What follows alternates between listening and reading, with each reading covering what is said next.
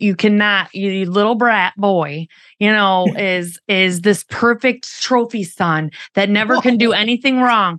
Just freaking pushed my kid down. My baby boy who wants to be friends with everybody wants everybody just to like him do- just wants to make everybody happy just got pushed. You're listening to the Nacho Kids podcast, where we discuss all things step family related. Real stories, real people, real help. Your hosts are the creators of the Nacho Kids Method and the Nacho Kids Academy Step Family Coaching Team, Lori and David Sims. Welcome to episode 176 of the Nacho Kids podcast. Welcome, everybody. Welcome one, welcome all. So, David and I went to a cornfield maze, but we did not get pictures because it was at night. Yeah. Plus, you'd have seen the frustration on your face, I don't know if it was because I was tired, it was at night. which you wanted to go at night, by the way. I know. I th- thought I would be more excited. Yeah. I think you were annoyed at the people that were there. Yeah. So we start going through this maze and it's dark. And I don't know, within 30 minutes, I had this feeling of bad idea. Why is that? I don't know. I, I guess we did a lot of running around Saturday morning. hmm And so I think I was just really tired because I wasn't excited once I got there as I thought I would be. But we did it. Yeah. Well, you know, we're probably going back, maybe not to the same one, but uh, maybe you'll be more excited next time. Yeah. But we still had fun. Oh, yeah. I thought it was fun. Yeah. I was kind of shocked when you were um, eager to take a shortcut. Yes. And I don't mean, and I don't mean cutting through the maze. we didn't do that. Um, but you had to, like, they didn't give you a map of the maze, sort of. They kind of gave you an unfinished map. Yeah, they gave you to- one piece of the puzzle. Yeah, so you had to find all the other pieces, but we found, I don't know, we found probably half half of them. More than that. And then Lori's like, "Well, we've got enough now that I can figure out the rest of them." Well, there were 11 pieces and we had, we found, they gave us one. So we found seven. okay. Yeah. So yeah, so we uh cuz it's interesting, we actually found our way out of the maze, but the way they had it set up is you had to solve like a uh, like a who done it thing. So even though you found the exit, you couldn't leave because you hadn't found all the clues. Right. So we had to go backtrack. Yeah, so we had to go backtrack and then find the exit again. And then we only found like two clues. Yeah, I didn't understand that part as Yeah. much, but But the hayride was fun. Mhm. It wasn't really a hayride because there was no hay, but it was fun going through the woods at night. that is the interesting part. There's no hay on the hayride. Yeah. I really think they should make it a haunted hayride though, Yeah, or a haunted no hay hayride. a haunted hayless ride. Yes. But it was fun. It was fun. But we'll go back and we're hopefully going to take Kay and Avery and baby G with us Yeah, and maybe Jackson and Sassy. yeah, Well, I think too, like I think like you said, it was the kids screaming and it was like a teenage free for all. I didn't even understand the screaming because there was nothing there scary, but Right. yet it was constant high pitched squealing from teenage girls. Yeah. And a lot of inappropriate language from little teenage girls too. Yeah, And it was funny because I said, Good Lord, where is her mama? And David said, She's probably talking to her. yeah. You know, used to there was a time where it was always the guys that had the potty mouth and the bad attitudes and all that, and the girls were just sweet and innocent for the most part. And it, it's just not that anymore. Ooh, it was rough. it's like the the guys are the ones you don't have to worry about as much. Yeah. Well, maybe. we don't, well, we just didn't hear any guys. That was it. yeah, no, the guys were too busy like not rocking the boat. Yes. so let's see. What else did we do this weekend? We went yard sailing. of course. That was fun. Went to a uh, fall festival. hmm We chased a drunk driver down the road for 45 minutes, Oh, yeah, we did. trying to get the police to come. And y'all, it was horrific. riding behind this guy because he would go from one side of the road to the other with cars coming. Yeah, it was bad. Like the fact that there was not an accident was simply a miracle because he wasn't like just a little bit left of center. This guy was on the complete opposite side of the road on a curve. I was scared to death he was going to kill somebody, and it's only by the grace of God he didn't. Yeah, it was bad. But but yeah, so we were on the phone. Now, you know, certainly not Give not him the Reader's Digest version, David. I I will. Not not bashing law enforcement here because it's going to probably sound that way, but I'm not. Um, We bashing but- law enforcement everywhere is what we doing. No, no, I'm not because I I know that it, Anyway, it's a struggle. Uh, it, it's a struggle because the, where we are, where we started, we were within the city limits of a town. So we dial 911. They're like, we'll patch you through to the city because you're in the city. All right. Remember jurisdictions here. So we're in the city. Well, by the time we get the city on the phone, which wasn't long because we were right near the county line, guess what? We were in the county Mhm. in the city. So I, I explain everything that's going on. The city says you're in the county. I transferred to the county. So transfer me to the county. Have to go all through the whole pi- pitch again. Then, as I'm telling them that, they say, "All right, uh, we're going to also transfer you to the Highway Patrol, South Carolina Highway Patrol." Now we're headed toward North Carolina because we're right on the state line. Well, you know where this story's going, right? I by do. the time by the time we got South Carolina Highway Patrol involved, we were in North Carolina. hmm And then So the South Carolina or the Highway Patrol they transferred us to thought that we were still in South Carolina, even though we told them we were in North Carolina. Yeah, it was a mess. So then they transferred us to North Carolina Highway Patrol. So by this time, I've gone through this whole explanation of we're behind a drunk driver or we believe to be and reckless, blah, blah, blah. We've gone through this like eight different times. Mhm. And um, and then they, you know, okay, we'll get somebody coming your way. Talk to you later. I'm like, what do you mean talk to me later? So I, you know, hung up with them, and then Lori's like, "Well, how are they gonna know if the guy turns? I mean, why can't they stay on the phone with us? Because it wasn't like this guy was weaving in his lane. Like this, No. this was extremely dangerous. Like I've got a 27 minute video that we didn't even start recording until probably 20 minutes in. Yeah, And there are on this video at least 15 almost head on collisions. yeah. And then we go into these little roundabouts, and he drives all over the top of the concrete on one side, and then all over to the other side, and it's just, it was bad. I wanted to pit him because I've been watching, you know, the cops and how they pit people, make them lose control of their vehicle. But Yeah. So the, the short of it is with, we follow the guy all the way to what we believe to be his home. 40, it was 40 something minutes. We went 40, I think 42 miles or whatever it was. Never, never, ever had a police officer catch up to us or anything. So, so for 40 something minutes, we're behind a guy across two different states, two different counties, whole nine yards. Not a single person that could pull him over was ever seen. Nope. It it blew my mind because any other times they're all over the place. But not only that, but just the way 911 handled it. I mean, I mean the, just trying to transfer you between jurisdictions, crazy, crazy, crazy, crazy. Terrible communication. Well, I know they're supposed to be calm and whatever, but come on, people, sense of urgency. We, honest to God, were afraid to stop following this dude because we felt like we were going to have to help rescue somebody from a head on collision because he was going to kill somebody. Oh, absolutely. And like Lori said, we we recorded it, which I'll most likely I'm going to post the recording of it.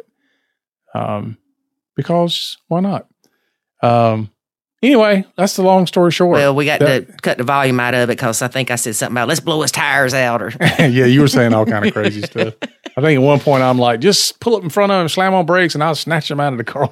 yeah, and that's when the lady said, "I advise you to keep a safe distance." And yeah, but when you, it's like you see something that, you see a train wreck about to happen. yeah, it's like impending doom, and you can't do anything about it, or you feel like you can't. There are things we could have done. Now, it may have gotten me in trouble to or, do it. or wrecked my car. Yeah, but it's like, okay, it's that or potentially see somebody have a head on collision and die. It's and there was one point there were motorcycles coming and, and we were like I was like please please please please please please don't hit these motorcyclists. Fortunately, he didn't. Yeah, because at least in a car they'd have had a chance. Yeah, um, because I mean at some points he was driving like seventy miles an hour. Yeah, and then he stops in the middle of a 55 mile an hour zone and tries to back up. Yeah, and we then almost got hit. decides, yeah, then this other truck comes flying around us trying not to hit us. And then um then the dude drives through the grass. It was crazy. It was crazy, y'all. It's Mhm. crazy. Now I will tell y'all, this ain't the first time this has happened to me. David's sister and I were going somewhere one day and we were behind this guy and we're like, he is all over the road. And it was the same thing of, oh my God, he's going to kill somebody. So she called 911, but they had us stay on the phone. Now, thankfully, they didn't have to transfer us to different jurisdictions and all this, but they had us stay on the phone until the cop came up behind me. And then I was able to get over so the cop could, you know, get that guy. And no, we ain't trying to get people in trouble, but we trying to save lives because that was scary. Yeah, Like going over top of hills and dudes in the wrong lane, 70 miles an hour, crazy. Mm-hmm. So we tell y'all all this just to say, be careful out there. not only be careful, but don't be mad when your stepkid makes you run late because it might be just enough late to where you miss a head on collision with some idiot that's driving drunk. Yep. And like David said, we assume he was drunk. I was concerned that maybe he was having a medical issue because it was an elderly man. But Well, we don't know how elderly, but even if you are having a medical issue, you know when you're running all over the median and off the road and everything else, you should stop. Yeah. So, and please don't worry about being a tattletale. If you see somebody that you believe is drunk driving, you could save somebody's life, really. So Yep. call 911 and try to get some help Well, if you're in the United States. if you're in the United States. and maybe you'll look up and find a cop within 45 minutes that can help. I don't even know how they would have got him to stop, but anyway, that's enough of that. We tried Yeah. to do our good deed. And again, I'm so thankful that we did not see a head on collision because, whew, too many chances. Yeah, it was nerve wracking. And those people have no idea that we're, Yeah, you kept saying that like these people don't know that they just about died. yeah, that their life's in danger. I mean, yeah. they're probably coming back from church and going to eat lunch. hmm You don't think about that stuff. And then we saw a bicyclist on the way back. He would have wiped them out for sure. hmm And he probably would have kept going. I'm sure of it. Yeah. I was actually surprised that he came to a stop at stop signs, even though, Mi- middle of the road. yeah, I was going to say, even though he stopped a little late, Yeah. like in the middle of the intersection, he finally stopped. But Yeah. so, anyway. Right. And if you drink and drive, stop that crap. all right, we ain't All right. nachoing that. We don't nacho that. No nacho safety. That's right. All right. So, speaking of nacho and safety, that's something you learn in the Nacho Kids Academy, David. That's right. What can you do? What shouldn't you do? Okay. What else can you learn in the Nacho Kids Academy, David? You can learn all kind of cool stuff, like uh, let's see, dealing with guilty parent syndrome. We even had another one recently where a person said, "You know what? I've got guilty partner syndrome. Let's talk about that." Yep. That's on And our also- list to do. Yeah, so we had a conversation about that and and what that all entails. Mhm. Uh, we talk about step family finances. We talk about we even talk about creating wheels and you know things like that with step families. So just tons of information in there. Yep. So if you'd like to get some help with your blend, go to nachokidsacademy.com and join now. Hey, do you want to make the announcement about our gift f- from our anniversary Yes. to everybody else? Yes. Let's do that. All right, cool. So, in honor of our 13th wedding anniversary, which is October 10th, tomorrow as we're recording this, um, we are going to give a gift to everybody. Everybody, everybody, everybody gets one. That's right. So, what we're doing, for those of you you may or may not know, we have a- an anonymous community that is available to the public called the Nacho Kids Club. Or is it Nacho Club? Nacho Club, David. Na- Nacho, Club. Yeah. Okay. So it's the Nacho Club, but you go to nachokids.com and you can find the information there on how to register.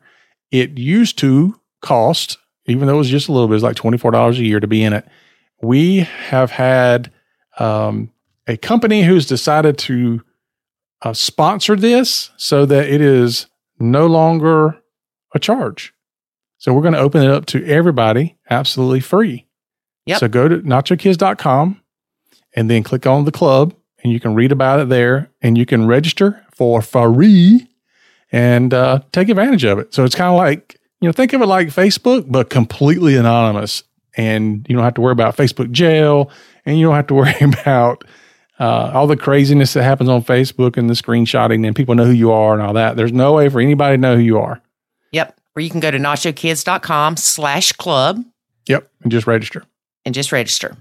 Yep. So check it out. It's not as active as Facebook yet, but we are hoping that that will change because you can go there and not worry about nosy Nellies and crazy Karens and whatever else. you can right. make your name whatever you want it to be, Yep. Sure enough. except for Nacho Mama or Nacho Daddy, because those are taken. All right. So I won't go into this very long, but Josh and Kristy Groce are our guests today. And we were on their podcast recently, the Mhm. Perfectly Blended Podcast. And so after being on their podcast, we're like, we got to have you on ours. yeah. So they did. That's right. So that's what you're getting ready to listen to. Yep. And they're fun. Yes. So you'll you'll enjoy this. There's a lot of uh, information and knowledge dropped in this podcast, and uh, you know we get to talk about the differences of the challenges of their blend that they went through, and then some of ours. And uh, it's always good to get to hear about other people's challenges and how they overcome those challenges. And you know, challenges never go away. You know, we still have challenges. We just have the tools to address the challenges. Whereas early on in our re- relationship, we did not have those tools. Correct, Mundo. All right. All right. Ready? Ready. All right. Let's get to listening. Today we have Josh and Kristy Groce with Perfectly Blended Podcast. Hey y'all, how you doing? Good. We're doing. She's like, good. We're doing. we're doing well. We're doing good. It's still good weather here in Michigan where we're at, so it's good. yes. Thank you. Man, perfectly blended. That in and of itself is a conversation. Isn't that the truth? It's like an oxymoron. Yeah. Well, it's like I told is- somebody before, they said something about all the mistakes you made. I said, I didn't make any mistakes. I did everything perfectly wrong. Yep. I was very successful in doing it wrong. That is exactly right. And that's the whole really concept idea, right? Which you guys get, right? Your blended family. So you Yeah. understand it's we are blended perfectly and which is massively imperfectly. So, Yeah. yeah. Mm-hmm. It is kind of a play on words. That was we also do a ministry that we do for recovery. And one of the hashtags we use is hope dealer. So it's kind of that same concept, right? Not dope dealer, but hope Mhm. dealer, you know. Our So church kind of- uses that. Yeah. Yeah. Yeah, probably celebrate recovery, probably is what they have. Yeah. Oh, really? I don't know. I don't know. Yeah. I mean, we're recovering from something all the time, I'm sure. Amen to that one. I've got Yeah. Hope Dealer shirts and I love them. Yeah. yeah. Yeah. Yeah, we use that. So perfectly blended kind of has the same concept of that idea. It's perfect. We're perfectly blended. And I'm more politically correct than he is. And so he's the one that came up with perfectly blended. And when he sent it to me, he's like, I really want to call it perfectly blended. I'm like, that's a lie. Like, we are not perfect, Josh. I'm like, why would you say that? I'm like, people are going to be offended. And he's like, no, that's not the point. And he had to like explain it to me. I'm like, oh, okay, that makes sense. Had to walk her through it. I know. I know. Yeah. So tell us a little bit about your blend. And then we'll talk about how y'all got started doing your podcast and all that stuff. Mm. So Josh and I, he has two kids. I have two kids. And so I have a 20 year old and 18 year old. And at the time, all of them, his daughter was 14, his son was nine. And then I had two boys, eight and six at the time. So we've been together for 11 years and we got together. So I actually met Josh. I'm 43 and I met Josh when I was 18, actually. I was dating one of his friends at the time. And so I'd gotten really close with him and his family through his friend. And Josh and I always had a attraction uh to one another but no, you know nothing ever came from it i ended up getting married he got married we went our separate ways but i was always running into his mom and because i lived by where his parents lived And to me, Josh was the one that always had gotten away. You know, like I really wish I could have, you know, dated him and got to know him. And his mom would run into me and be like, my name's Crystalline. My legal first name's Crystalline. And so she would be like, Crystalline, I wish you and Josh would have ended up together, you know, all these things. And so I ran into her one day when I was going through my divorce. And she was so excited. And she went out and called Josh and said, Crystalline's getting divorced. And I was I- already divorced. he for- was already divorced. for a Yeah. while. And uh, so I ended up, I was an alcoholic. Josh and I are both recovering alcoholics. At one night when she told me, Josh was like, Josh would date you. I was drunk and which we don't promote. I'm 11 years sober, people.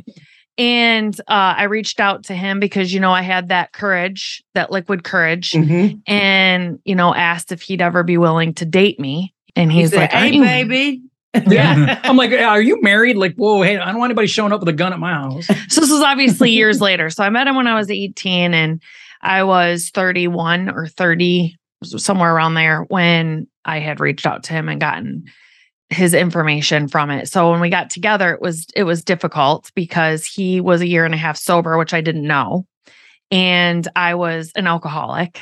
And uh, I was going through a newly fresh divorce and he was healthy. He was a healthy person. He had been divorced for years and was really living his life right.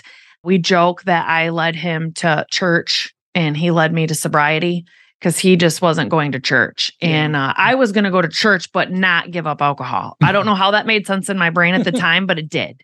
Yeah. Okay. I'm like, I'm going to go to church. I need to get my life right, but I'm not giving up alcohol because that's part of who I am. And so it was, it really was God. It was a God thing uh, that we got together. Yeah, and we, you know, the one thing, one of the biggest mistakes we talk about it still today is, you know, we were dating, you know, for a couple months, and then we're like, let's move in together. Yeah. you know, because that's a great idea. That And so I had her and her two kids, two boys, move in with us, and I mean the the problem started almost instantaneously with the kids, Mhm. and we were completely blind. we handled it wrong. Yeah. All wrong. So, Yeah. So with the two kids coming in, my son was used to having me all to himself. I hadn't been married for a while. I didn't bring any other women around my kids. And so with doing that, uh, my kids were not used to having another woman and her children in our house on their territory. So my son got to be pretty physical with Kristy's oldest son. They're very close in age. And that instantly right there started uh, some serious problems. And Oh yeah.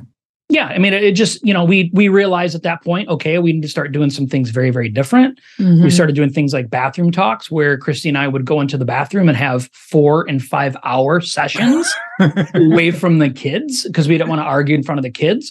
Like, And Mom and that Dad's went on. stomachs tore up again. well, it's really funny. Right? We started a movie one time and then things started getting heated between her and I, and we're like, bathroom. And so we go in the bathroom. And When we finally come out, the kids are like, We've watched two movies. what have you guys been doing in there? You know? oh, they knew. Yeah, they They knew, they knew. But though that was something we said, we're not going to fight and argue in front of the kids, and we're going to talk things through whether we want to or not. And that lasted for a couple years. Bathroom talks did. Yeah. Pretty but heavy. that's why we wanted to help because we did it all wrong, as you can tell Mhm. in the beginning. It was all wrong. They say you should not date anybody your first couple years of sobriety. God says you should not live together out of wedlock. You shouldn't get divorced to begin with. And so all of it was wrong. So God, everything equates And to we're, God. so that means we're perfectly blended. yeah. well, let me ask you something, Kristy. If you would have known that he was sober, would you have still reached out to him? Probably not. Probably not. That's why I, because I wasn't ready to admit. So, my life, I was molested growing up for years, and I uh, tried to commit suicide when I was 16 and all of these things. And so, I had learned to cope, not cope with emotions, but anger and alcohol. And so, I hadn't admitted that I had a problem yet. Mhm. And I had a very hard upbringing. There was a lot of abuse, physical abuse by my dad and my stepdad, too. And so I had learned to take care of myself, but I had a lot of walls up. I was a very bitter, angry person. So when he met me when I was 18, I was, I had fully accepted that I was an angry person and I was okay with it mm-hmm. to keep everybody at an arm's length.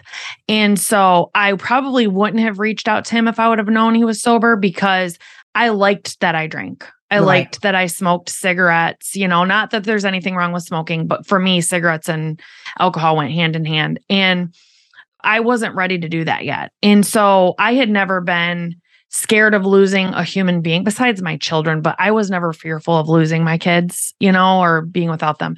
I had never been scared of losing a person. Like everyone walked out of my life. Every, you know, I was unwanted my whole life growing up. So I had never, if someone was like, I don't want to be around you anymore, I was fine with it. I'm like, that's fine, you know, and when him and I got together and we got in a huge fight, uh, I had been drink, I had left, went, spent the night at a friend's house, was drinking.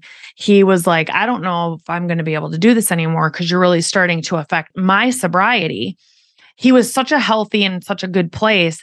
And for the first time, I was like scared of not having him in my life anymore. And I wasn't used to having that feeling. Mm-hmm. And so I just was like, I know that there I have a drinking problem and I need to change.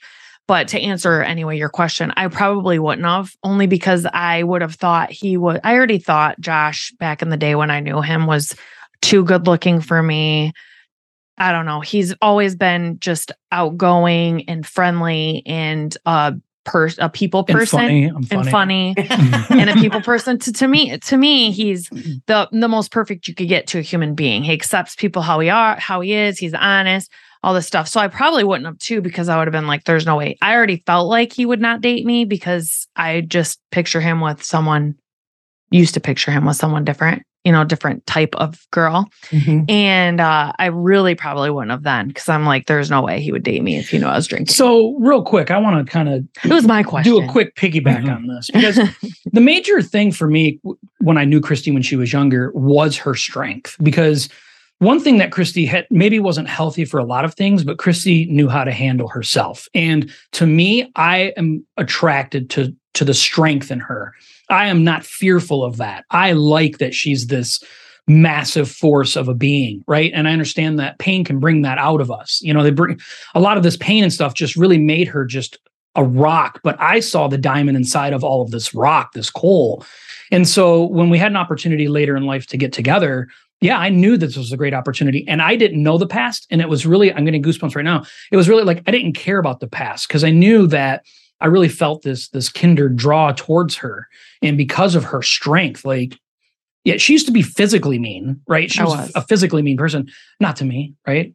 But she she was, and so that Violent, strength, yeah. though, is she still carries on today. She just uses it with love and caring for people. And if she if she is somebody that she wants to, if, if you are somebody that she loves and somebody tries to attack you in any which way, I feel sorry for the person trying to do that because she's used all this stuff that's that's brought pain in her life it's created this amazingly strong woman that's hard to even describe but and that to me is uh, that attracts me where I, I know a lot of men are intimidated by that but i'm not. Like i'm very secure with who i am but i desire this. I want a fireball of a wife and she is the fieriest of all the fireballs. I try to be a fireball and I try to be submiss- the submissive too and let you be the leader of our you home. Are. And that's a fine balance mm-hmm. that I'm not mm-hmm. good at yet, 100%.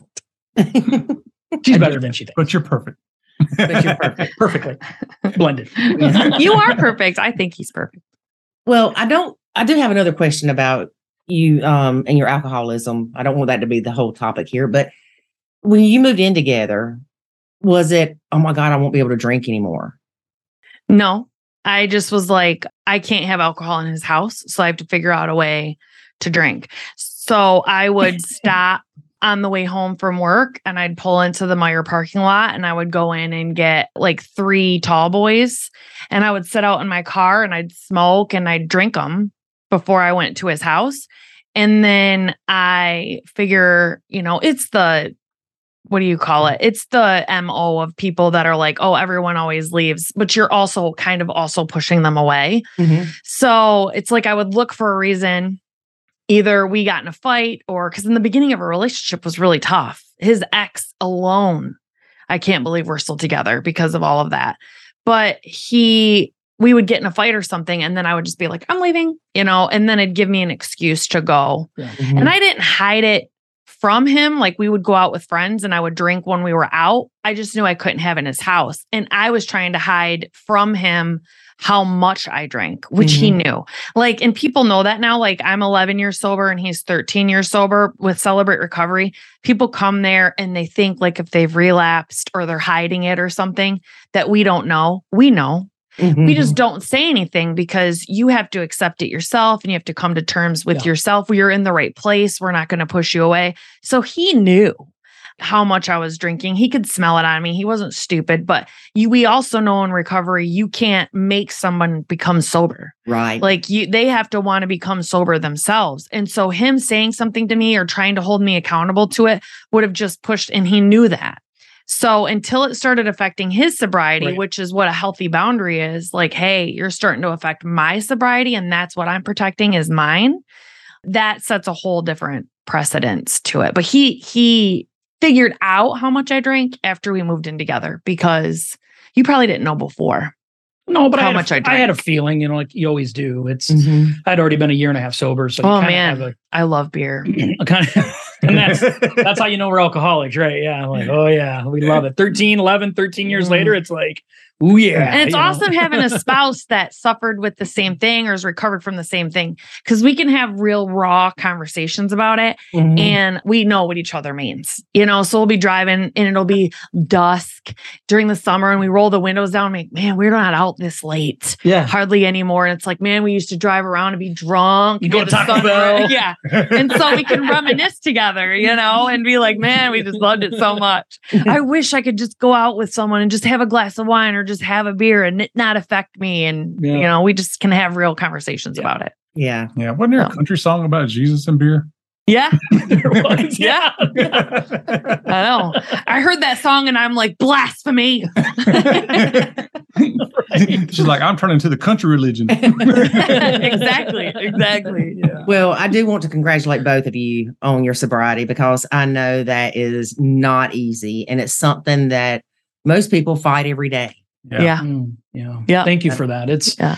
been a battle, but I, I can speak for Kristy from this. It's been one of the biggest blessings. It's Mm. taught us so many lessons in life, but also in marriage and uh, in blending. You know, we've we've grown so much. We've learned so much about ourselves, and in doing so, we've learned more about how to care for each other, care for our kids. For me to care for her kids, and vice versa. And it's just You have to learn to sit in your emotions. it's really taught us so oh. so so much and we're really really grateful it's we don't i don't regret all the bad things that happened i mean i've been in jail i've you know lost oh. jobs i have duis i've just oh yeah i've done it she's done it wrecked totaled cars walked away from them i mean just you know we were we were the party animals we were the we were the We'll the, tell you guys all about that the- when we're not, you know. the light of the the light of the On a life. time You know, we loved doing it. We and we did it with everything that we. That's how we are. It's we go all in. we were and, bad. and in doing that, though, I don't regret any of it. They you know, it I don't really regret. So I regret, I do regret how much I fought. Like he was saying, like I was just so angry and bitter. And I lost a lot of friends, good friends along the way because I got so violent in my life and would just fight people, men, women, you know, it didn't matter. So I do regret that. I wish I wouldn't. but it was kind of cool. Oh my gosh. I think I did see you in the UFC one time. She's like Ronda Rousey part two. Oh yeah, or maybe it's WWE. Oh my I'm not sure which one. yeah, right, right. So I, I have to ask you this: since since his mom loved you so much when she met you in the in the grocery store, how did she feel about you once you two got together, and then there started being issues in the family? So his mom actually really likes me. There was a time that she we went through a hard phase and because his mom and I parent differently. So there is a little boy that his mom has raised. That's a long story in of itself, but he's a little African American boy and the little girls, well, they're not little girls anymore, they're his age, but they had moved in with them. They're twins. And they she basically raised them. And then one of them had a little boy and she treats him like she's his grandma. His dad died, so my mom stepped in and Thank you. Yes. So it was Jordan's 16th birthday, his daughter's My daughter. 16th birthday. And this little boy at the time, he's great now, but I would say 16, 14, 15, 16, 17, 8, 9, 10, 11, I 12. don't know, it was 13, four or five. He was four or five years old. Yeah. I think Graydon was like four or five, and he was also, I think, four or five because they're mm-hmm. close to the same age.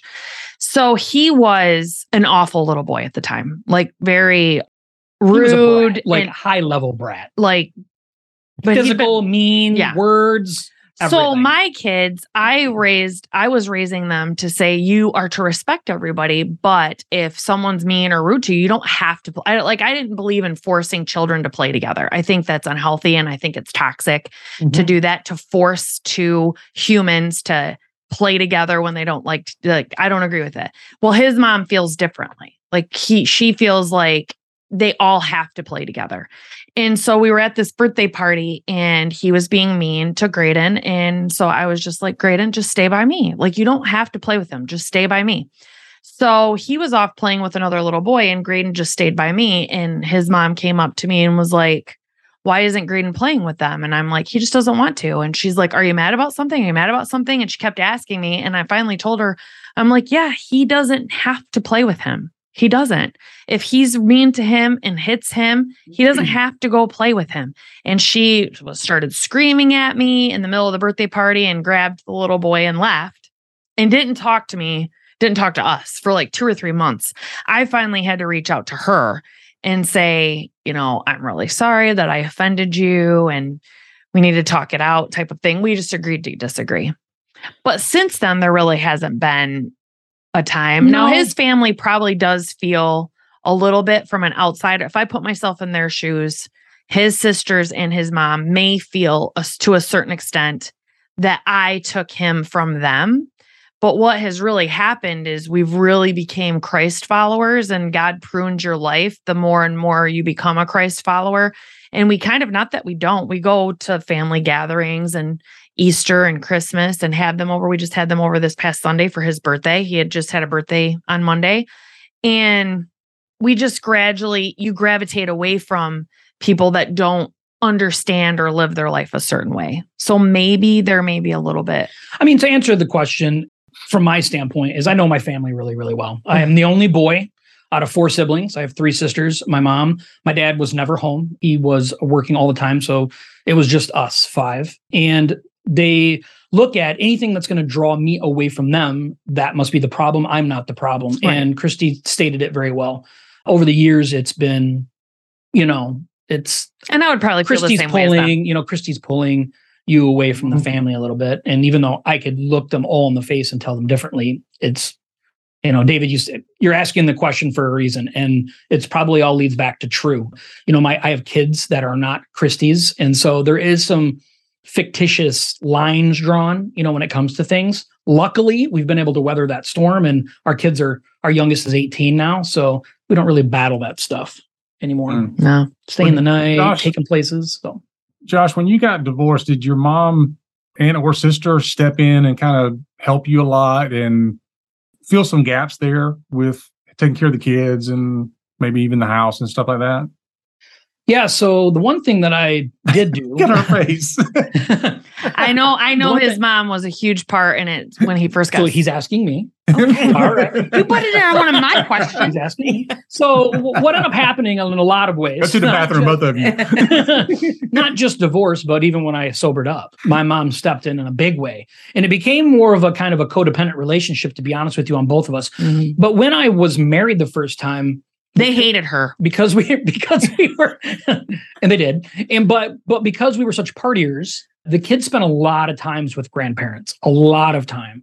So when i went through my divorce i was still drinking and they still spent a lot of time with grandma and on both sides. And so yes to answer your question yeah they they honestly helped and helped and helped. And then as i got healthier and christy moves into the picture i needed less of that which caused to be honest with you which caused some hurt feelings Well, his it mom still does. I mean it's when he when he got sober, before he got sober, his mom used to come over his house, and I saved them when we moved. she hung handwritten signs all over the house, like one day at a time, like above the toilet, above like all these things to try to encourage him to get sober. So then when he did get sober, him and his mom spent a lot of time together. They went to Disney together, they would garage sale together like daily. And she was like his rock during that time Yeah. that he was getting sober to keep his mind busy and things like that.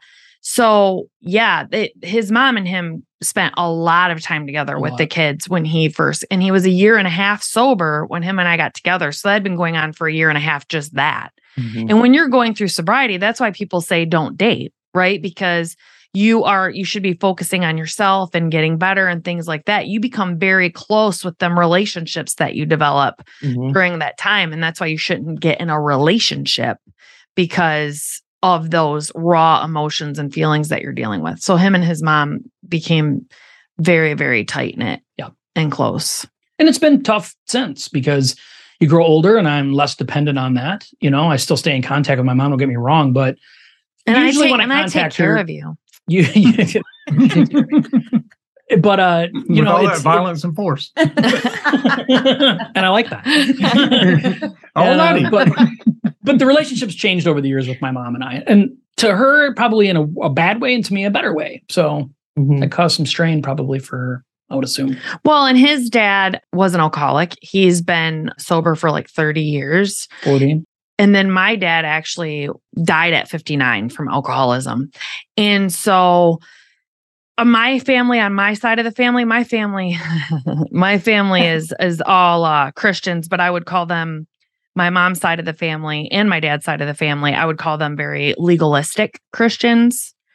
And uh, his his family isn't Christian. I mean, they believe in God, but you know how that goes. But he they uh, are more negative like just negative thinkers you know like ho hum poor me all these things so when him and i got together and we both have this really good thing going and we're really trying to be positive thinkers and forward and love and all these things god has kind of pruned our life to where our church family has really become family Yeah. like for our kids open houses we have tons of people from our church coming over and and helping manage the open house and do the food and do this and it's just Mhm. i think that's a god thing It is. i really do Yeah, it is. I know David's mom stepped in a lot and helped him with the kids. Yeah, and I was an alcoholic, and it had the same same outcome. Yeah. Right. Yeah. And so when I came into the picture, the boundaries weren't set. Yeah. And it was really hard for me when I would come home and she had been in our house yeah Mm. or she had came in and cleaned up the stepkids' rooms hmm or rearranged the kitchen. yeah And I didn't realize at the time that she probably felt slighted and pushed to the side when I Yeah. came in because it's okay, mom, thanks. I don't need you anymore because Lori's here. Yeah, almost like Mhm. overnight. Like, like we got married on a Saturday, Mhm. so I needed her Saturday morning, but not Saturday afternoon. Yeah. Yeah. yeah. Yeah. Yeah. yeah, pretty much. And again, I never thought of it that way until I was able to step back from everything and go, you Yeah. know, her feelings were probably really hurt with that. hmm it's true You, you know, her purpose was taking care of her son and Yeah. the kids. yeah and that gave that gave because his mom and dad don't have like his dad is the old school right? You he's out in the garage all day long tinkering in his garage. He has a tv out there a recliner out there. I mean that's how my parents were growing up you know? The dad was always in the garage or out working on the lawn or whatever and the mom was in the house doing the house stuff.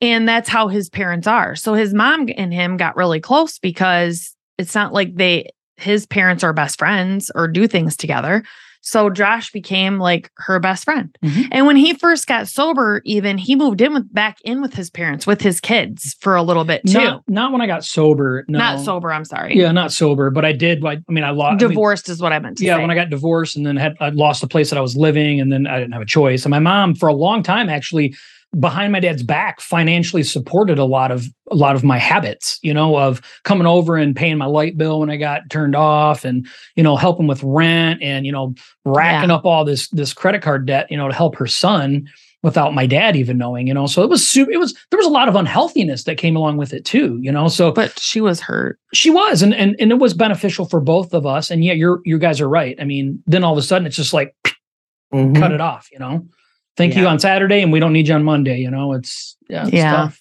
Mhm. Well, and I think that if nothing else we learn from that is those boundaries need to be set before Yep. I moved in because that way it wasn't my fault.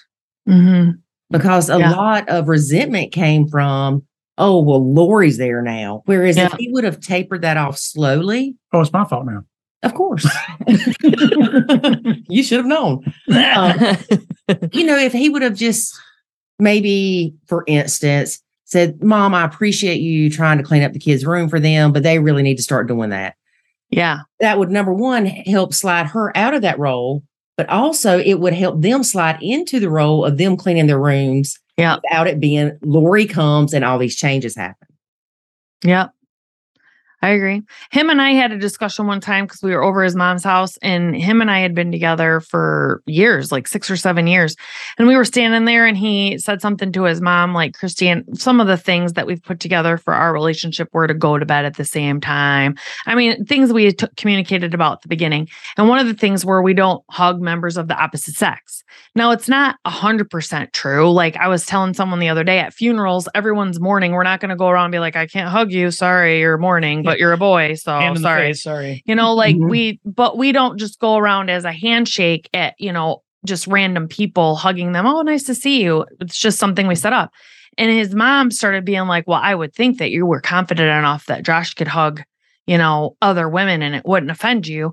And Josh tried to take, which he did a lot because he felt like he was in the middle between his mom and me mm-hmm. he tried to take the neutral stance and try to tell her, well, you know, it makes Kristy more comfortable, mom, and she's supposed to be, you know, she's my wife. And and I was like fuming. And so we get in the car and I'm like, you made that sound to her like it's all me. And we had to do it to make me more comfortable because you love me so much. And I'm this little frail girl and you wanted to Uh-huh. make sure my feelings. I'm like, that was something we agreed on to do together. right. And so that again, we had to have these discussions as they came up because he did feel like he was in the middle and he tried to say stuff to not offend his mom, Mhm. you know, and make her feel like she was agreed with, but also make sure I felt like I was agreed with. So I could only imagine like how do you remember that? Yeah. He's Well, like, yeah, I, sure, have sure. nightmares about it every night. yeah. yeah, you don't forget stuff like that. yeah, that, that's when you sit there and you go, "Darn, I thought I handled that well, and I just Yeah. completely did Yes. not." I know. I'm all like, uh, yeah, I did that one well. No. I think that's a stepdad problem, though. Is I think you, as a stepdad, Yeah. you know, I can only speak from a stepdad standpoint, but you feel like you have to try and balance all the sides of everything. You know, it's like, okay, I need to make my spouse happy. I need to make my mom or my parents happy. You know, I need like shut my ex up and try and please that so it keeps she stops bugging us. And it's like you feel like you're caught in the middle all the time, constantly. And something that we learned over the years is that if I choose Kristy's side all the time, it the other stuff almost works itself out, you know. And it's like I don't have to be in the middle. Like It's I not my side. It's a in the middle. marriage side. But I'm saying my spouse's side, right? I have to choose. Right? As long as I think the way Kristy thinks, then we're okay. We're safe, right? right? Guys, my- y'all, y'all, I wish y'all could see this video. She makes the pr- best faces. It's so. I'm sure we'll post this video on YouTube or somewhere, but you gotta watch it. It's, if she if she's not talking, she's making faces. Right? yeah, she's like Lori. She talks with her facial expressions. It's, it's great. Anyway, sorry, Josh. Go ahead. No, no, I you know, it's just that's I mean, I think that's important. It's just Yeah. we, something we learned is like, you know, we have to choose our marriage first. And in blended families, that's a really, really hard thing to do because you think, oh, it's gonna upset my kids if I, you know, if I, you know, stop, you know, conversing with their mother, even though she's toxic. And it's like we can thought bubble ourselves to death on thinking and mm-hmm. assuming and Yeah. you know, figuring that things are going to work out a specific way. But once I stepped back and said, no, I need to make this a priority, the this right here, our marriage a priority, and stick up for that, things really changed. I mean, people got Um, hurt, but it's it things worked out better all the way around. Well, it feels like from our standpoint, we had everything going against us. So we had his daughter is not biologically his daughter. So his daughter, every time his ex wife would get upset, would rip his daughter out of the home and then allow her to come back when she was ready to have her come back. And so that upset the three boys that were left in the home and my kids. And if CPS got involved, they had to go talk to my ex. And then my ex would be like, What do you have going on at your house? Like, You know, what that CPS is constantly getting called. because of my ex spouse, she was she's not a good human. So our kids would get called. Yeah. CP, we'd have to call CPS because of things happening over there. Mhm. Yeah. Yeah. So it just felt like we had everything going against us. My mom, like I said, my mom and I haven't talked in five years now, like five years. But when him and I first got together, he wasn't working when him and I got together. He was a stay at home dad with his kids. And I was working. And so him and I really prayed about it when we got together. Well, not at first, but we weren't Christ followers right away, but we ended up praying about it. And we really felt like because the the youngest kids, nine, eight, and six, were all boys. And so we're like, we he didn't want to, but we really felt like God was saying, This is the it's giving you the prime opportunity for you to stay home. Kristy just continue to work. And God really continued to bless me slash us in the career field to allow us to Financially make, financially make more money to make it work. Yeah. But my mom came, drove all the way up here from Kentucky and drove me and took me out to dinner to try to say, like, what are you doing? The man's supposed to, you know, provide for his family. And I'm like, show me in the Bible where it says the man is supposed to provide financially for the family. It's supposed to, he's supposed to be the leader of his home and he's supposed to provide them, which means direct them towards God. It doesn't say he has to make the money and the woman has to be barefoot in the kitchen, you know, pregnant. I was barefoot in the kitchen. Were you pregnant? I Right. tried like crazy. It just doesn't work like that. Oh, there's a line. so, so, so we got a lot of heat because his dad also is like one of the good old boys, right? That worked and worked and worked and worked and worked all the time, was never home. And so his dad didn't agree with that decision either and would make comments. They'd come over to the house, and I already feel less than. Mother's Day is celebrated and talked about how moms run around and have to do all this housework and handle all the kids. I didn't have to do that. I was working.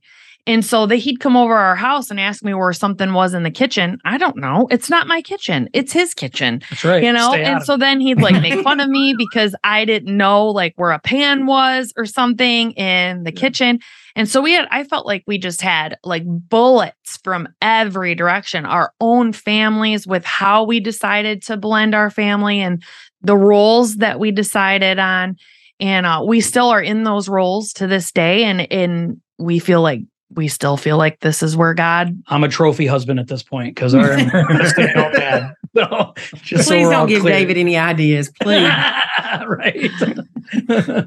yeah so it's and it's just worked you know and uh it's it's allowed for us to god has morphed this into you know our blended family ministry and him to allow to have all that he works part-time for our church we joke it's part-time part-time so he does video work and stuff for our church church and he runs our celebrate recovery ministry at the church but then it's allowed him free time to spend time with the kids when they were when they are home and here and cook for them and the majority of them are boys and, and raise good men. And that was Yeah. a big thing that turned out to be a really good thing because I got healthy. I wasn't raised by healthy, but I got healthy and I was able to say, hey, I can do things differently than what was done for me and yeah on a man to man thing. And You so, broke that cycle.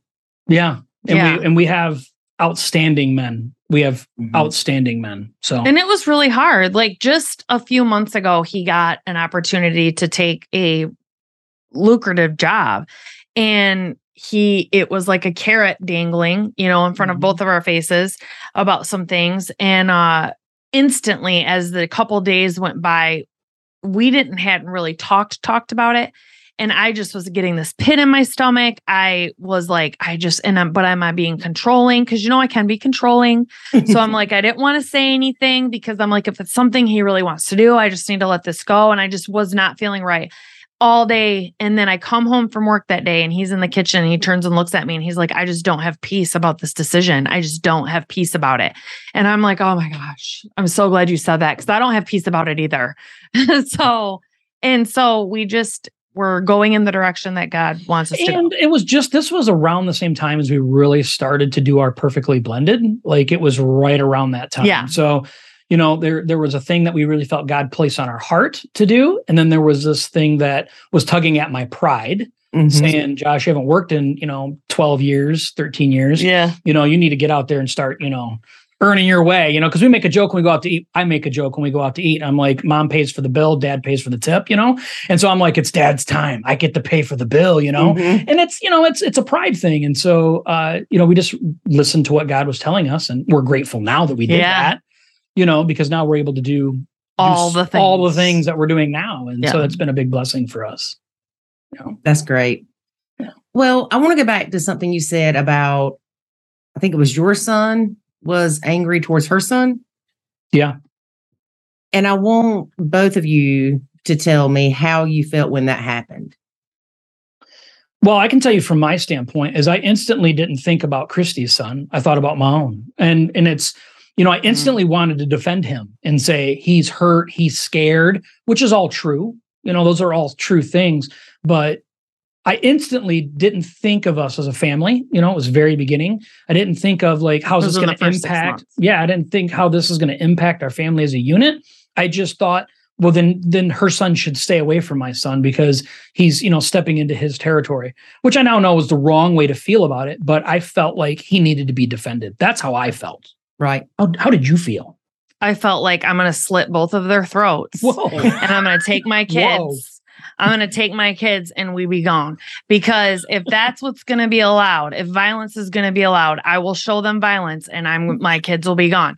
Because it's like no one you you cannot you little brat boy, you know, is is this perfect trophy son that never can do anything wrong. Just freaking pushed my kid down. My baby boy, who wants to be friends with everybody, wants everybody just to like him, do, just wants to make everybody happy, just got pushed by this mean, mean boy. Are they friends? I'm now? like, they're best friends. These boys are best, best friends, friends hmm. today. But I like today. literally was like, we ended up in a bathroom, the bathroom, talking because I'm like, we're going to be moving out. Like that can't happen again. Yeah. And it never did. Right. Uh, but something had gotten brought up about, I think Garrett said something about stepdad or or something like that. And we weren't married yet. So and it was still all so new. We were living in sin. Okay. so we were. I called my grandma to tell her I have a new address and I moved in. She's like, Great, you're living in sin. Awesome. and that's exactly my address. right? Yeah. 666 Sin Street. Yeah, exactly. exactly. So it it was uh it was weird at first, but we ended up in the bathroom talking about it and and it didn't happen again, you know, but I just instantly I almost hit a kid. Well, we didn't have compassion for each other. No. And we didn't have compassion for each other's kids. No. We had zero of that. We only saw our own and we only thought, you know, what we need to do to protect our own. And that's it's a hard thing in the beginning of blended families. If we have time, I would like Josh to tell a story that has went down in history in our family from the first six months we were moved in together when his keys came up missing. That's okay, Josh. Go ahead. You don't want to hear that. Story. Yes, I did. Yes, I did. All right. So I am a very particular person. Okay, no, I really? put things. I put things in a very particular spot. Not me. I lose Kristy them. will lose her phone every 35 seconds in our house, right? so I have a little dish that I have that sat on the counter that I put my keys and my wallet in. That's exactly where they always went. Without question, that's where they went. So Kristy and her boys moved in and they're there for a while. I don't know, a few months probably at this point. And one day I go to get my keys and they're not in the dish.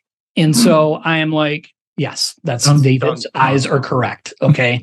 exactly right. I'm like, you didn't it's not that. me, mm right? It's not me. And I know my kids know better. So I had to call Kristy at work and I'm like, hey, my uh, my keys are missing.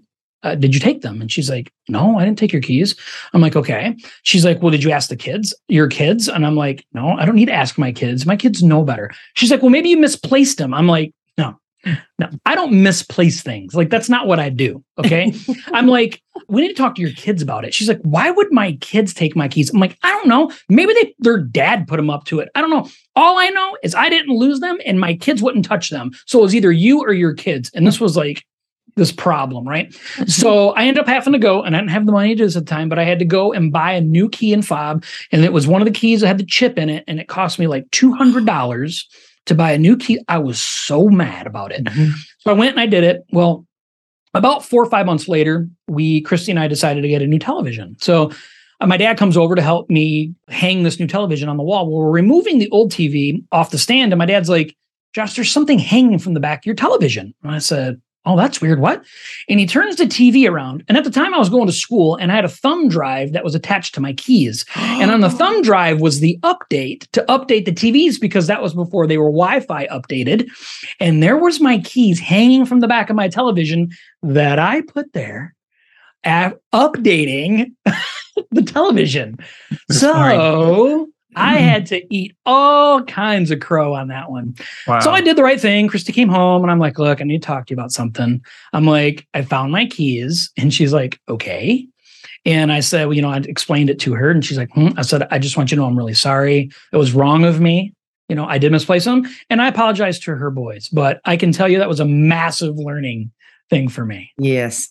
Cause I knew like my kids and his kids were two different creatures. Mm. Okay. His kids were very, very grown up for their ages because of things they'd seen and their mom and all these things. They were very mature. My kids were kids. They were eight mm-hmm. and six. They did not care about nobody's keys. They didn't mm-hmm. care about their shoes. Okay. They didn't care about any of that stuff. Yeah. And so I'm like, my kids would not like, they wouldn't care. But we had a PlayStation, right? And my kids, my son knew that the PlayStation games, like you put your finger in the hole, you don't touch the outside of the game because it's a disc. And her kids are like, you know, grabbing with peanut butter and jelly hands and like putting them in. And I'm just like, I'm about to lose my mind. so because I'm not used to that, right? So what I had to get to, used to though and understand is that my kids are my kids because I raised them that way. Her kids didn't mean any harm by it. Like she said, they're just being kids. Yeah. But I didn't see it that way. I didn't see it that way. I seen it my way and my way only, which Yeah. caused me to eat some serious crow. Yeah, because we had an Xbox that had all the discs and they touched them and did them. And if they broke the Xbox, I had taken it apart a couple times and Oh. fixed the Xbox, Oh, like took it that. apart and figured it out, put it back together, and yeah. it was fine. I'm sweating a little here. I can't. Yeah. It fine. Well, you know, with Jackson, I remember with the brothers, they would always hurt him, leave him out. And I always felt like he was the redheaded stepchild. Mhm. And I always wanted to defend him. And I remember we would go to Wendy's and David's kids would all pile up in a booth and Jackson's standing there. Aw. Oh, it broke my heart. Mhm. well, and it's because his kids weren't left out that he's, you know, playing the violin over here. But when they would get in an argument, of course, I wanted to defend Jackson and take up for him. Plus, he was five years younger than the triplets. were. Yeah. But I realized that what I was doing was preventing them from bonding. Mm. Mhm. My sisters and I fought like crazy. And that's some of the best memories that we have. Mhm. And when Jackson and the brothers would fight, they would say, just leave him alone, just leave him alone and create that distance. So they were afraid to play with him or they'd get in trouble if something happened. And I finally said, he needs to be able to stand up for himself. And he also needs to be able to handle those situations where if things get out of control, he can walk away or he can come get me. Yeah. Mhm. Yeah. And I find out, I don't know how many years later, they're like, Yeah, remember that time Jackson fell on his bike and got hurt and we drug him up to Mama's and made him stay in that little shed thing until he quit crying before we let him go home so we wouldn't get in trouble. Yeah. It's a good thing you didn't know. yeah. And then recently I was, David was on the phone with one of his kids and he said, yeah, I remember when mama would take us to school and she'd be like, how are things going? And they're like, Jackson's lying about everything and getting us in trouble. And I'm thinking, my poor baby, I thought he was taken care of and on his way to school, you know, the most important part of his day, Yeah.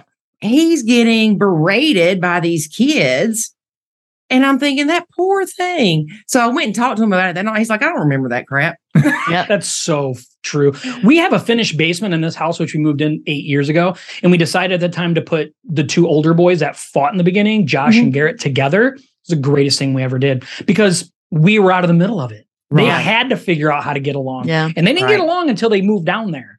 And then a couple Mhm. years later, we find out that they're calling each other best friends. We're like, what just happened? Yeah. Yeah. I'll say something to Jackson. I'll say, yeah, Branson, such and such, or Ethan, such and such. I know. I talked to him the other day. Yeah. So even though they moved out, went in the Air Force, he still has a relationship with them. And I'm so thankful because I was Yeah. worried when they left that he would be just forgotten because there Mhm. is five years apart and he's not their brother kind of thing. And, Yeah. but it hasn't been that way. And I'm thankful because Jackson looks at them as the brothers. Love it. And that's how, and we're very thankful because that's how our all of our kids are. All of our kids call each other brothers and sister, and they all love each other. They all uh, talk to one another. Graydon, out of all of them, his son is quiet and, until he gets around us, and then he'll talk more. Graydon is typically quiet. Every once in a while, he'll come in with a zinger Which or is something. your youngest. Yeah. Yeah. But they all, it's so funny because I used to worry about that. Like they're all not going to like each other or they're going to think that they aren't welcome here. And so I have to come in and I have to protect them or I have to make sure they're feeling okay. And as soon as I stepped out and he stepped out, Mhm. it all worked out, you know, and, and that's what I had to realize because all like Josh, his son will tell me the other day, he's like, I have no problem talking to Graydon. I talk to Graydon all the time. It's fine. Mhm. You Mhm. know, he's like, I think you talk to him too much like he's a baby. And I'm like, well, he is my baby. exactly. I know. My But he's boy, like, he's 18 now. You need to talk to him like he's an adult, you know? And I'm just like, Yeah. my, my little boy's 17, and I still say, Hey, baby boy. yeah. What's funny is when he was a baby, I talked to him like he was an adult. I always talk to him. I pick him up from daycare. You know, he's three months old, and I'd say, How was your day today? And blah, blah, blah. I'm like, Oh, really? And just have these conversations. And now it's like, Oh, come love your mama. Yeah. So Yeah. Mhm. Yeah. Well, I'm like, even, let me love you. Yeah. what's even funnier is you know, my kids are older than than him, so all the things that I would do as they were growing up, and she would look at me or look at them and go, "Why are why are you doing that for them? They're old enough to do it themselves." And then when her kid gets to that age, wait a minute, they're they're doing the same thing, and all of a sudden it's okay. Yeah. Mhm. Well, Yeah. you know, No, no, no. Let's move on. You know, I remember his kids were like 14 and he was making their breakfast or mama was making their breakfast. And I'm thinking, for the love of Pete, they are 14 years old. They can make their own breakfast. Well, here comes sweet little baby boy when he turns 14. Hey, darling, what you want mama to fix you for breakfast? yeah. And it's I, well, I thought it was Laura Petherbridge that said this, but I think it's Andy Hetchler, Heather Hetchler's husband, that said we view our kids from the eyes of love, but our stepkids through the eyes of responsibility, Mm. Mm, through that's the good. lens of love and lens of responsibility. And it's true. Mhm. If I see a bowl left on the table and it's Jackson's, it does not aggravate me. Mhm. If it's his his, it drives me crazy.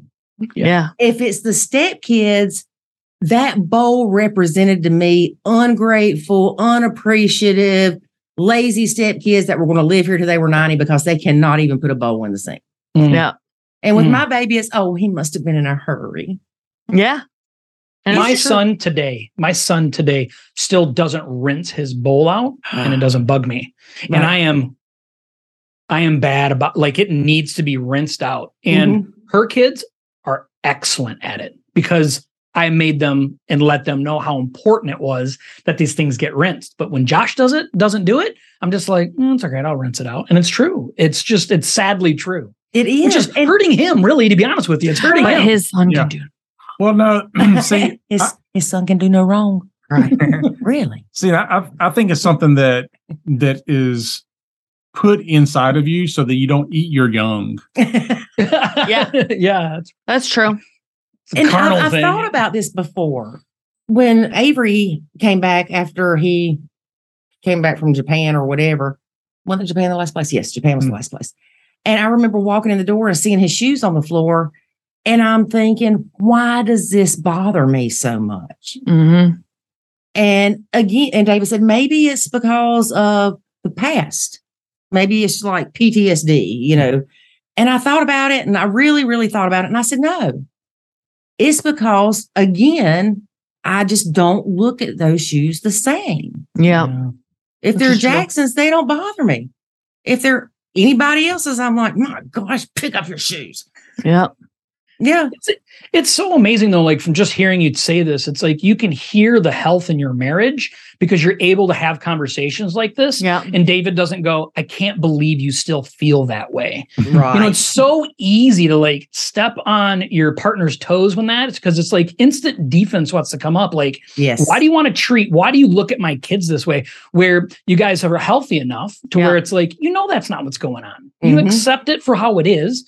You know, it's not like you have malicious, you know, you know, vengeance in your heart over these shoes and the Right. kid. You know, Right. it's none of that. It's just like it's You're an being honest with your understanding. Yes, it's an Mm. it's an understanding, and I think there's just so much power in that. And we can't really truly heal and become a solid, rock solid marriage if we can't be honest with our feelings. Right. And not all of our feelings are good. I mean, the Bible says, I know which I ought to do, but yet I do not do it, you Mhm. know, type of thing. And that's the same thing. Like we will think things and then we'll feel bad and then we'll try to hide them as humans. Yeah. And that's what, mm-hmm. that's why it says, you know, when I am weak, then I am strong. Because if I'm able and I have a healthy, safe relationship, and I mm-hmm. can be honest with some of the dirty, stupid thoughts that I, I don't know why come in my head, we can at least talk them out. He can give me his perspective on it, which Yeah. helps change my feelings about it in that moment. And then I feel better about And it. And I'm not getting offended every time you Right. say something. Yeah. Yeah. I just noticed that. and I Yeah, think which that is there's nice. just a lot of power in it. I love it. It's Yeah. fun. A lot of Yeah. power. Yeah. You Yeah. can be honest. Honesty Yes. is fun. Yes, and it's good because you feel like that you can express these things Yeah. without being judged. Yep. Yeah. That's exactly. It's like it. when someone says, "Oh, you're saying that's your that's your stepkid." You shouldn't say that. And be like, "Wait a minute, stepkid is not a dirty word in our house." in our house. hey, it is. some houses Mm-mm. it's bonus kids, it's all these great, fantastic. But for our house, our kids don't care. Like Yeah. it was Yeah. never like this. You're different and you're not loved as much, and it just was never Yeah. treated that way. It's reality. And it's Yeah. reality, and we we've never shied away from having conversations. Like yeah. we're going to have those because we're not constantly worried about being butthurt about everything single thing that happens. Mm-hmm. Look, I know she doesn't love my kids the same way that I do. I understand that. And she knows the same. And it's like, we accept that for how it is. It doesn't mean that I don't love her kids and it doesn't mean that she doesn't love mine. It's just like we're able to have healthy conversations about this stuff instead of constantly being offended or hurt, and which is preventing us from having these forward moving conversation. Well, and our kids, I think it's important for the kids to know like no one was trying to replace their other bio parent. I know not every blended family, sometimes unfortunately the other bio parent has passed away, you know, or maybe they moved to a different state, things like that, but both of our all of our kids the bio parent lived within a radius you know Mhm. of that they went and visited and things like that Mhm. so it was important for them to know like i'm not trying to replace your mom and he's not trying to replace your dad. He's your stepdad. And it wasn't never we had a person on our podcast recently. We said stepkid or whatever and he's like i never used that term. It's a negative connotation. We always say this we and i didn't argue with him about it because Right. maybe he had you know a bad experience Yeah. with it or whatever. But for us we've always talked about it. To us it was it's never been portrayed as a negative thing and it doesn't need to it doesn't Right. need to Mhm. be portrayed it's it's stepkid stepdad i mean that's just what, what it it is. is. stepmom It's- Exactly. Exactly. it is what And it is Yeah. I actually looked up blended families a long time ago, and blended families were actually families of different races, oh and step families were step families. yeah Yeah. But people started getting butthurt over step Yeah. families, yeah and so now they became blended families. yeah And then you instead of the stepmom, you got bonus mom. Instead of step kid, you got bonus kid. Yeah. And Yeah. I had a lady on our podcast, and she said, "Bonus mom, that sounds like a booby prize." Uh, yeah And she said, How many of these bonus moms call themselves that? But these kids are not looking at them as a bonus of anything. yeah I Yeah. said, Yeah, yeah. True. that's true And we, True. we I really- said that we have to get rid of the step mom, not because of step, but the mom part, yeah because it puts too much pressure on that person to carry on a parental role. Mm. yeah So like step Linda maybe or Yeah, step Carrie. yeah, yeah, step away. yeah. Wait, that's not my name. yeah, right. Yeah. we came up with Target and what, guinea pig, I think. right. but That's it does it just puts that you know taste that you've got to be the mom you've got to yeah and again you look back in the 1940s or whatever when step families were created it was usually because somebody did die yeah Yeah. and that's True. also when people beat their kids Yeah. if they disrespected the step Or parent they let anybody beat the kids. yeah You know, that's, that's why that they, wasn't even the Open season, that the 80s i that- mean that's why they said it took a village because everybody in the neighborhood would whoop your tail if you did Yeah. I, I mean, I was still in elementary school and principals would be spanking you. Like you go to the office, you get a spanking. Oh yeah. like, it was understood growing up anybody in the neighborhood could pop your tail Uh, Yeah. That's so crazy to Yeah. me. Mhm. I think I Heck was, yeah. I think I was a senior when I got a paddling. Like, We're not talking about from your girlfriend, David. oh, Oh, Oops, I jumped a line. and I'm like, there's a line. just a You toe, did. just a toe. No, I really like. We went to uh Step Family Summit last year, A couple of years ago, I think, and it was in Georgia. And I like it was Ron Deal, and he aired a recording that he did with a family. like a live session, live counseling Thank you. session. Yeah. Mhm. And so I I had never thought about this, but he, you know, was asking the kids, what do you feel comfortable being called? Do you like, and they would say, you know, my name or step kid or, you know, is there anything in particular?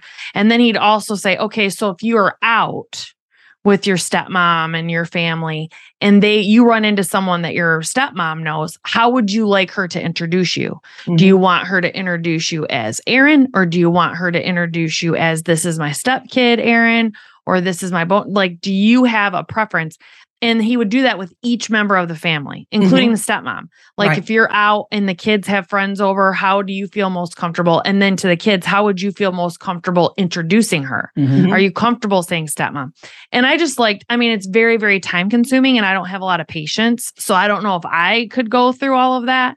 But I really thought it was interesting to think about. We never thought to ask our kids, how are you comfortable being introduced as my stepkid? Yeah. Are you comfortable calling me your stepmom? We never discussed that. Now, gratefully, it's all worked out. Yeah, her But- kids call me Big Josh, which I am no longer the Big Josh. Okay, let's just be honest. My son is about five inches taller than me, but that's what they are. were comfortable with. they all are true, but that's what they were comfortable with, and so we're like, yeah, that's cool. So now, like all of my kids' as friends, all call me Big Josh. Yep. It's like it's kind of taken on its own role, you know. But yeah, whatever they're comfortable with, we don't care. Like Mhm. whatever works. We don't doesn't matter. Yeah.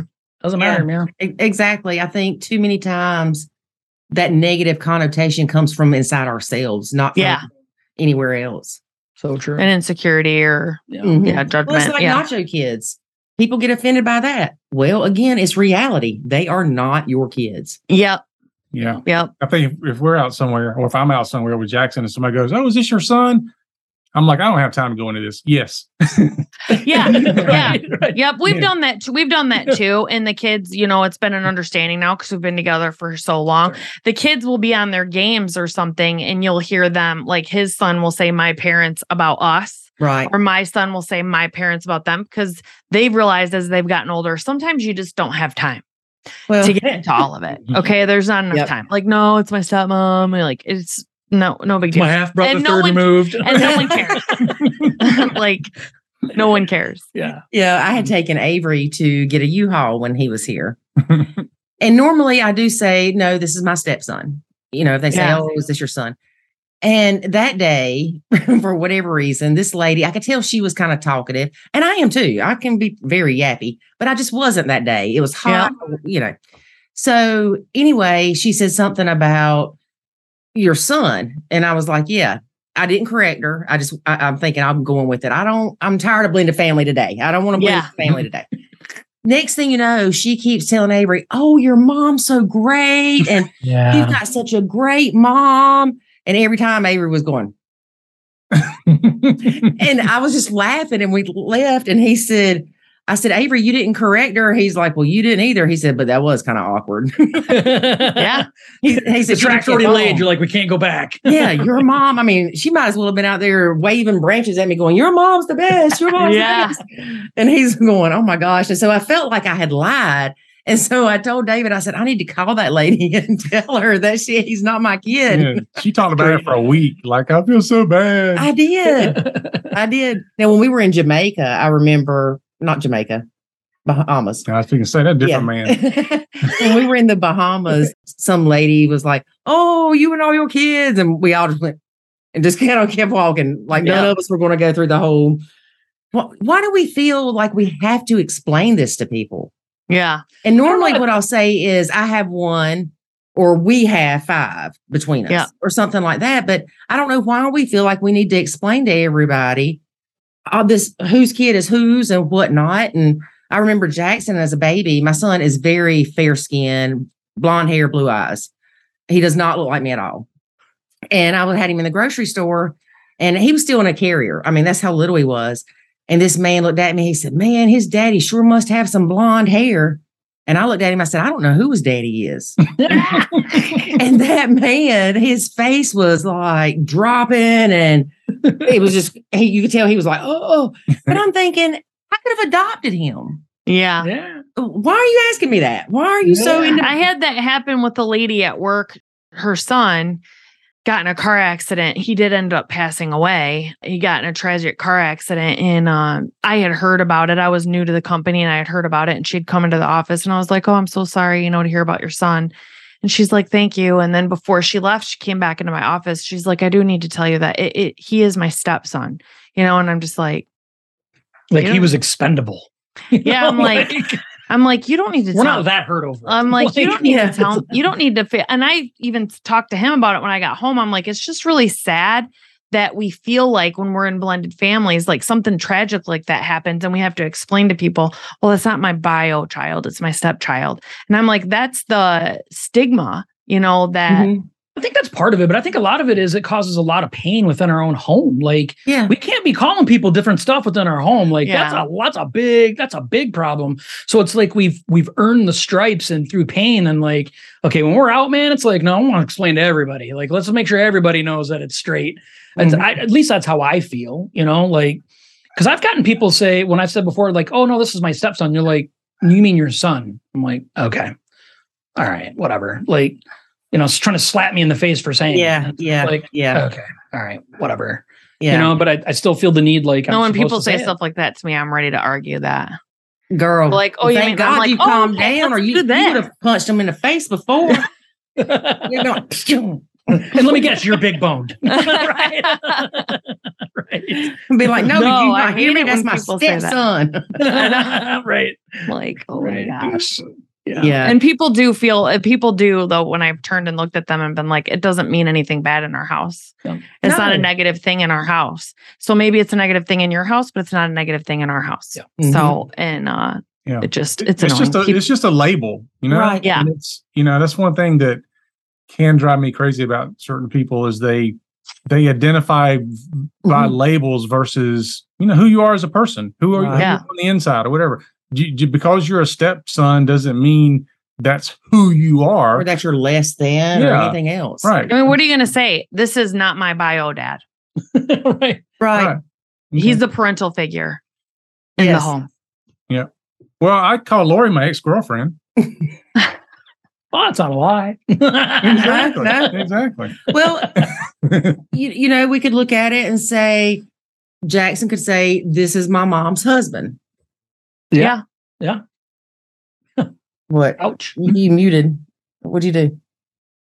I thought you was going to clear your throat. I know. well, you muted while I was talking. if only I could do that in real life. you bet you didn't mute that. You should see you should see people's faces though when Jordan and I have been out. So she went through a season to where well when we first got together she was 14, she didn't a- appreciate me at all. And then the older she got, she started calling me mom sometimes and she'd call me Kristy sometimes. And so we'd go out and get pedicures or get her hair done or something like that. And during one of the phases, she's saying, Mom, and we're getting our pedicures done. She's like, Mom, and she's like talking to me and I'd answer. And then she'd start talking to the pedicure lady about how her mom, you know, has had CPS called on her so many times and blah, blah, blah. And you can see the lady like kind of like look over at me. And then I'm like, I'm not really her mom. I'm her stepmom. And then there people are like, oh, oh. Or she'll be saying, Kristy, you and dad, blah, blah, blah. And then the lady's like, okay, I got this figured out. And then all of a sudden she'd be like, oh, Kristy, my daddy Andy, blah, blah, blah, blah, blah. And the lady would kind of looked at me and I'm like, my husband's actually not her bio dad either. Let's just get it real lost here. Yeah. Yeah, so it start- was it, that was like all sorts of confusing when Yeah. when her and I would go out sometimes because Yeah. she'd want to tell them her whole life story while she's getting her pedicures done and they'd start out thinking and then it's like plot twist plot twist Uh-huh. plot twist She you needs a know. flow chart. Yes. right. yes Yeah. she does Just, just Oh my we're, we're starting here. Yeah. Right? Yeah. exactly. I think what I'm gonna start doing is is um, when they ask me, I'm gonna be like, "No, I'm not his dad, but don't tell him." that one's way more fun. that one is way more fun I like that one Well, Jackson actually looks more like David than me. Yeah. Yeah. Yeah. I believe that. Light 'cause you skin, said light he's hair. light skin. Yeah. Yeah. Mhm. Mhm. Yeah. And then one of David's kids had lighter hair. So they looked more like brothers. And then the other three had dark hair. So anywhere we went, they thought that if anybody was anybody's kids, it was those two were his and the darker hair ones were mine. And Yeah. Yeah. like, The- no, y'all got it all wrong. Well, the funniest part was when we went to this local Mexican restaurant one time and they started speaking Spanish to her, and she's like, I am not Mexican. I said, You've been out in the sun too long lately. That's so like, funny. I have no My idea hair what they're is saying. naturally so dark like yours. Mhm. It's naturally dark. And when I used to have my hair dark and get tan, I walked up to one place one time and I said, Hey, can I have like I was ordering a coffee or something? And the person's face went like this. And I was like, What? And they're like, I was expecting you to have an accent when you started talking to me. And, I- and they're like, It threw me off. You didn't. I don't get that anymore. But but with our kids, it's like that. Like his daughter has blonde hair and brown eyes. And every skinned. and everywhere we go, people would be like, "Oh my gosh, she looks so much like you," and he's not even her real dad either.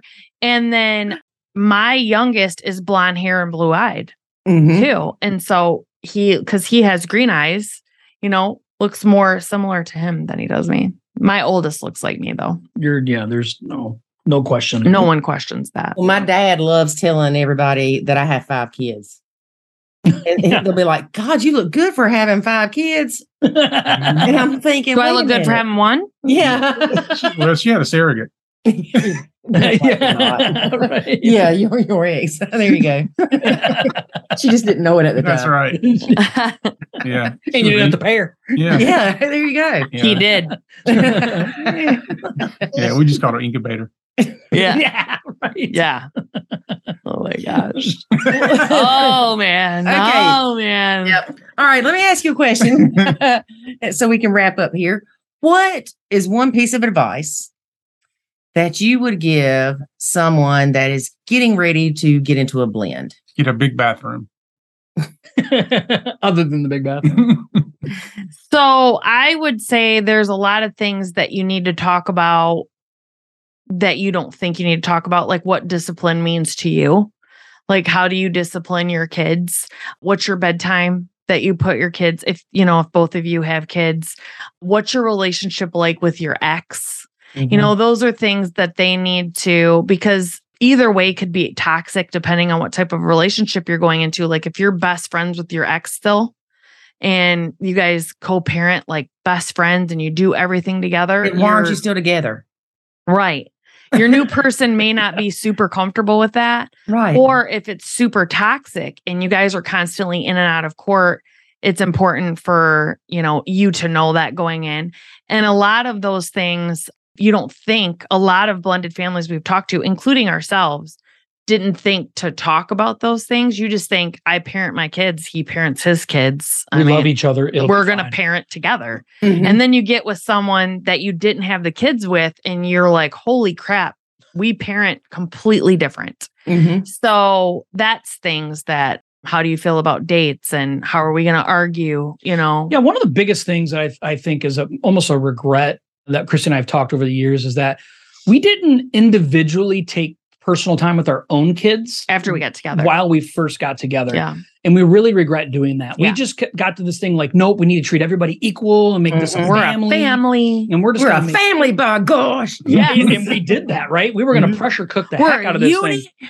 And so Together. that's something that we really should have done. We really, we really missed the mark on that one, you know, spending some special time and letting our kids know that they're still important and they still matter. And not that this is going to change, but Right. but they do matter and they're they're an important part of it. And you know, we really missed the mark on that. Because I felt I came, my dad was married five times. Okay. And my mom is on her third marriage. And I felt like I came from a massive blended family, constantly changing, getting shipped from grandparents' house to moms to dads to whatever. So I felt like I knew what to do. And so when him and I got together, I would be like, we want to feel like we're one and we don't want the kids to get a wedge between them thinking it's my kids against your kids. Mhm. So we need to do things together. Mhm. But now that we're healthy and we've been together for a while, It's no, that would actually help your my bio kids bridge the gap to accepting him. If I would have went out with them by myself, just with them more, and they could have asked me questions. Like after Mhm. we were living together, they could have said, I didn't like it when Big Josh did this, or I didn't like it when this happened. And they could have voiced it. They would have felt safe. I could have explained it to them. And we didn't do that. And that would massively help families to blend if they made sure to continue to do that as well as do things together but set aside time to take their own kids out to Yeah. allow a safe space for them to voice their yeah, we didn't want opinions. jealousy, and and that was a big part of it. We didn't want jealousy. You know, yeah you're spending more time, you know, with your kids than you are with us or my Right. kids. Yeah. and, and I, I think that's just something we that- worried too much about it Yeah, we we brought that pressure on ourselves, and we were just we were wrong on that. So Yeah. if I could give advice, I'd give that. Good advice. I like his advice better than what i said so i'm jumping on that Her advice is important. Well, tell us where people can find you. So it's simple. You can just go to joshandkristy.com. That's Kristy with a K and a Y. So joshandkristy.com. And you can go there. We have our podcast that we like to do. We have a blended event uh, that we do yearly. Actually, November 5th of this year, we have one coming up. And so if anybody is around our area, they're welcome to come. As of right we're in michigan we're in Michigan. It's free. So if they want to come attend, and uh, we have special speakers coming, and it's just really we care about community. So if you want to go to joshandkristy.com, you can learn all about everything we have going on. Sounds great. Yep. Well, thank y'all again. And look, we're going to have to have you back on. I know that. Yeah, for sure. But especially Kristy, because I want to hear about your eight blends with your mom and your dad. And yeah, that's a lot it's a lot. Josh, real quick, did your parents stay together? So my birth father gave me up for adoption at the age of two, and the guy that I call dad today is I call him dad. So that's the one that married my mom, and so my older sister and I are from a different dad than him. So we are a blended family as well. I grew up in a oh, blended family. Look there. Another Yeah. episode, y'all. Coming Yeah. soon. All right. Well, thanks again. yeah, thank you so much. We Yeah. really appreciate you guys. Okay, David. So I really, really hope that we get to meet Josh and Kristy in person one day soon. I'm sure we will. Yeah. I think they would be a hoot. Yep. I think so too. I think it'd be one of those things where uh, you and Kristy would be like, oh my gosh, we can never get David and Josh together again. They're so annoying. Yeah, or they keep crossing the line with what they say.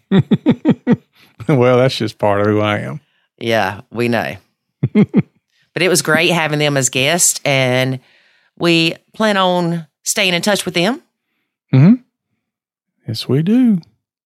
And who knows what the future holds. Yep. And uh, we may circle back with them again, you know, a little bit later on down the road and catch up with them, see how things are going, bring them back on. Yep. Oh, I do know something that is in the works. So the Stepmom Collective had their first event last weekend. And when I say last weekend, I mean last weekend when you're hearing this. And it went great. So they are planning another one. They have decided that it's probably going to be around April. And I think it's going to be in Texas. Uh huh. So right now they've kind of given up on the Florida thing with the hurricane stuff that happened. So looking for next spring in Texas, possibly. But I will keep you posted because Lori likes to go to Texas. Do you?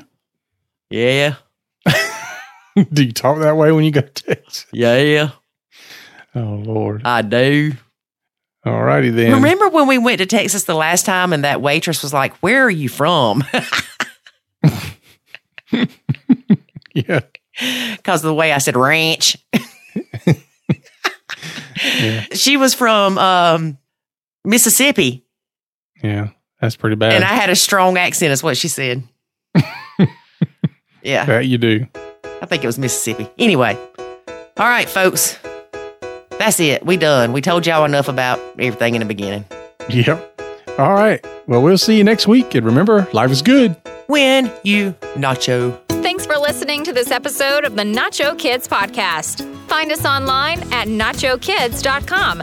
Until next time, remember, life is good when you nacho.